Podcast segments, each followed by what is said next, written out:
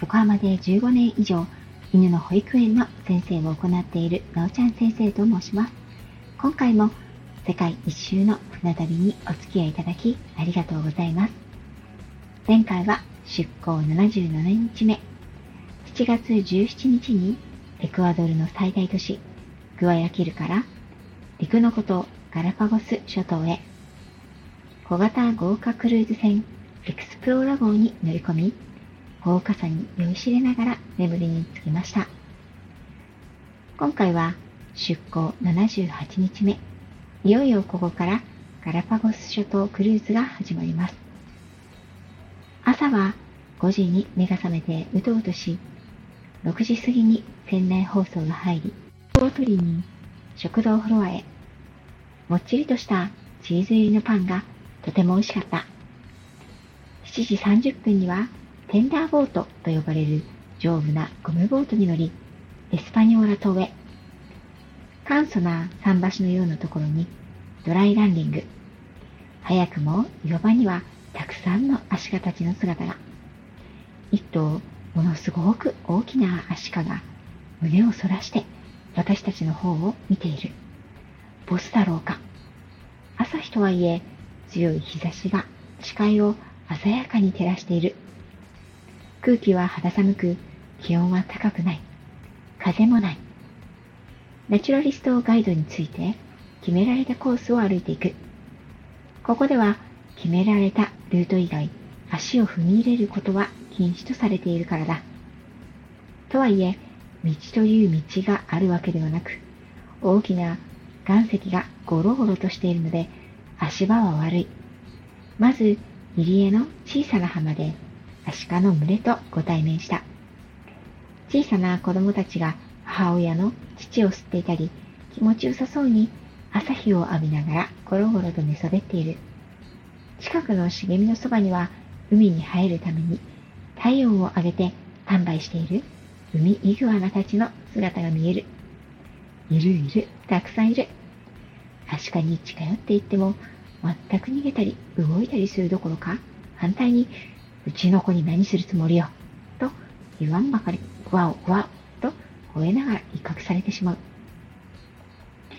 お母さんはどこの世界でも強いんだな。ちょっと怖いぐらいだ。ここでは人間は完全に迷惑しかかけない侵入者だ。主役はこの土地の主の動物たち。ごめんね。ちょっとお邪魔させていただきますと、他人のお家に無駄に入ってしまったヒレを詫びながら、こそこそと先へ進んでいく。ガラパゴスの有名人、青鷲カツオドリの姿が見えた。この島全体的にたくさん見ることができるカツオドリの一種で、動きも姿もユーモラスで可愛いアイドル的存在だ。その名の通り、両方の足が目にも鮮やかな明るい青でとても目立つ。オスはメスよりも体が少し小さく、足の青い色も濃く、眼光が鋭い。メスは目がくるんとしていてとても可愛いお顔だ。色はオスよりもちょっと地味だけれど、ちょうど求愛シーズンなのか、片足ずつぺったんぺったんと足を上げ、空へ向かって羽を広げて、ひえーっと鳴く姿があっちこっちで見られる。人間なら昼空よろしく、血肉が際どるドロドロの三角関係模様がそこかしこで繰り広げられている。めでたくカップル成立した2羽は仲良くつがいでいて、中には草や石などをせっせと集めては新婚さんごっこのように二人の愛の巣を作ろうとしているカップルも。ただしこれはごっこであり、実際はそうして巣を作る鳥ではないということですぐに飽きてしまうらしい。これはとっても面白い習性だ。カップル成立とともに同棲を始めようと家具やカーテン、家電などをせっせと集めたのに同棲に至らず解散してしまう人間のカップルのようなものかもしれない。しいカツオドリくんたちは全く人間を怖がらず、そこら中にいるので、気をつけて歩いていかないと寝ているところを踏んづけそうになる。歩いていて体長50センチほどある鳥を踏んづけそうになるなんて日常生活ではありえない。それがありげてしまうのがこの島の魅力なのだ。青鷲くんたちは2、3個の卵を産み、40日余り夫婦が交代で卵を温める。その中で初めに孵化したものが早く大きくなり、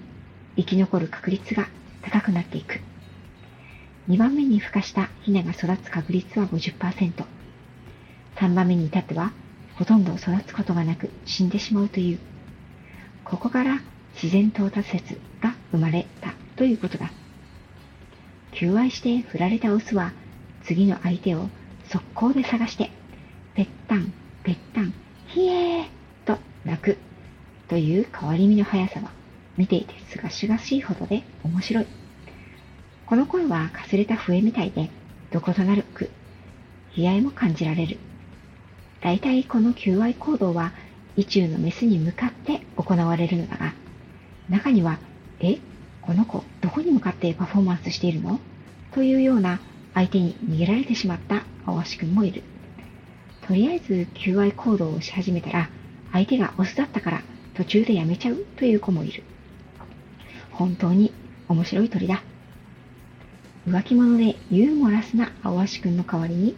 マスクをかぶっているようなマスクカツオドリのコロニーにも行ってみた。青足くんたちが割と陸地の平らなところにコロニーを作るのに対し、体の少し大きいマスクカツオドリたちは体がそれだけ重い。そのため岸壁からすぐに海に落下するようにして飛べるように、そのコロニーは海岸の近くに作られている。人が近づけないような切り立った岩場に沿って彼らのコロニーは広がっていた。当然、ウミイグアナもこの岩場の海辺の大群をなしていた。もそもそ歩いている者もいたが、ほとんどがまだ日光浴で体温を上げている最中だった。私たちの定められたウォーキングコースの中にもたくさんいるので、どこを通っていいのか、足場に迷うほどだった。ウミイグアナの体長はイグアナ広場で出会った陸イグアナよりも少し小さく、顔は怖いけれど、トサカは細かく繊細。全体的に岩や石の色とそっくりで、ところどころに赤い斑点がある。うっかりすると、そこにあるのは岩ばかりと見間違ってしまいそうだ。アシカ、青足、マスク、ウミイグアナ。異なる生き物たちが同じ場所に仲良く共生しているのは、それぞれの食性と習性が異なるから。互いのテリトリーは起こさず、天敵が存在しないので、みんな逃げることを知らない。彼らは逃げるということを進化の過程で選択してこなかった生き物なのだ。岩場の海岸の岸壁からは潮吹きを見ることができた。複雑に入り組んだゴツゴツした岩石だらけの地形の中で波が岩の下に入り込み、岩の間にできた穴から噴水のように勢いよく海水が吹き上がってくるという自然現象だ。昔はその穴のすぐ近くで見学できたようだが、怪我人が出てからは近くに寄るのは禁止になった。確かにすごい風と水圧、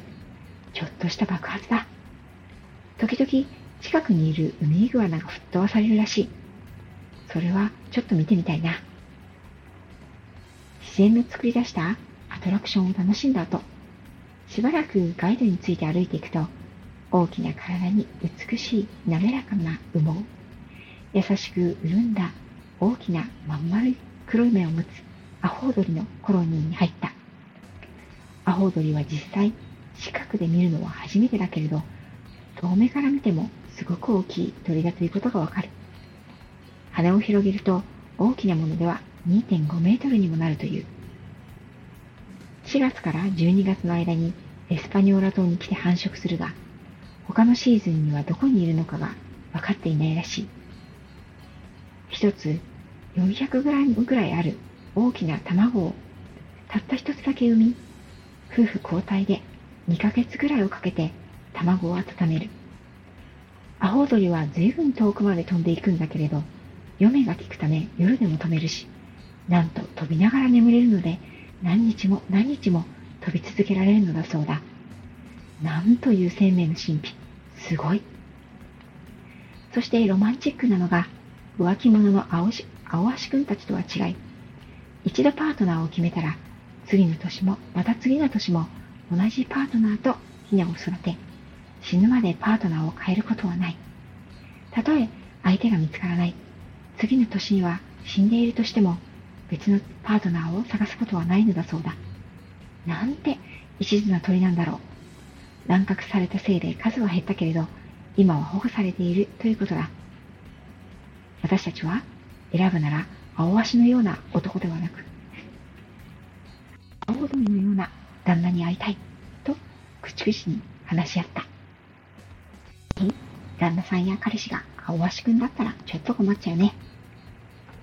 エスパニョラ島をぐるりと一周し、元来た道を戻る。鹿の群れがまだ最初の船着きは近くにいた。小さい赤ちゃんアシカは大きな目がとっても可愛い。アシカの赤ちゃんは4年ぐらいかけて成長する。1年から3年が授乳期で寿命は20年ほどだとか。性的に一人前になるには7年ほどかかる。1頭のオスに対し20頭程度のメスのハレムを作る。上育ポイントに相変わらずいるボスのアシカは一回り大きくて顔つきも強そうだ。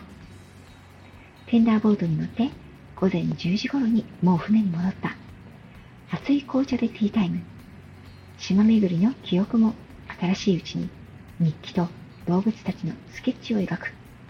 あっという間に12時が過ぎ、ランチタイムになった。プールデッキでビュッフェ形式のランチをいただく。野菜たっぷりのサラダ。昨夜食べて美味しかったプリプリのエビがまた出てきて嬉しい。パンやケーキ類は本当に美味しい。15時半にメインラウンジに入り、ハイランドツアーへの参加説明を受ける。ハイランドツアーとは、ウミガメ見学とダーウィンステーションの見学のツアー。次の島、サンタクルス島へ向かった。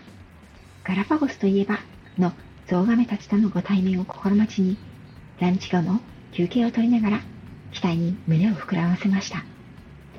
次回は、野生のゾウガメとチャールズ・ダーウィン研究所の島、サンタクルス島の模様をお伝えいたします。最後まで聞いていただきありがとうございました。また次回もお待ちください。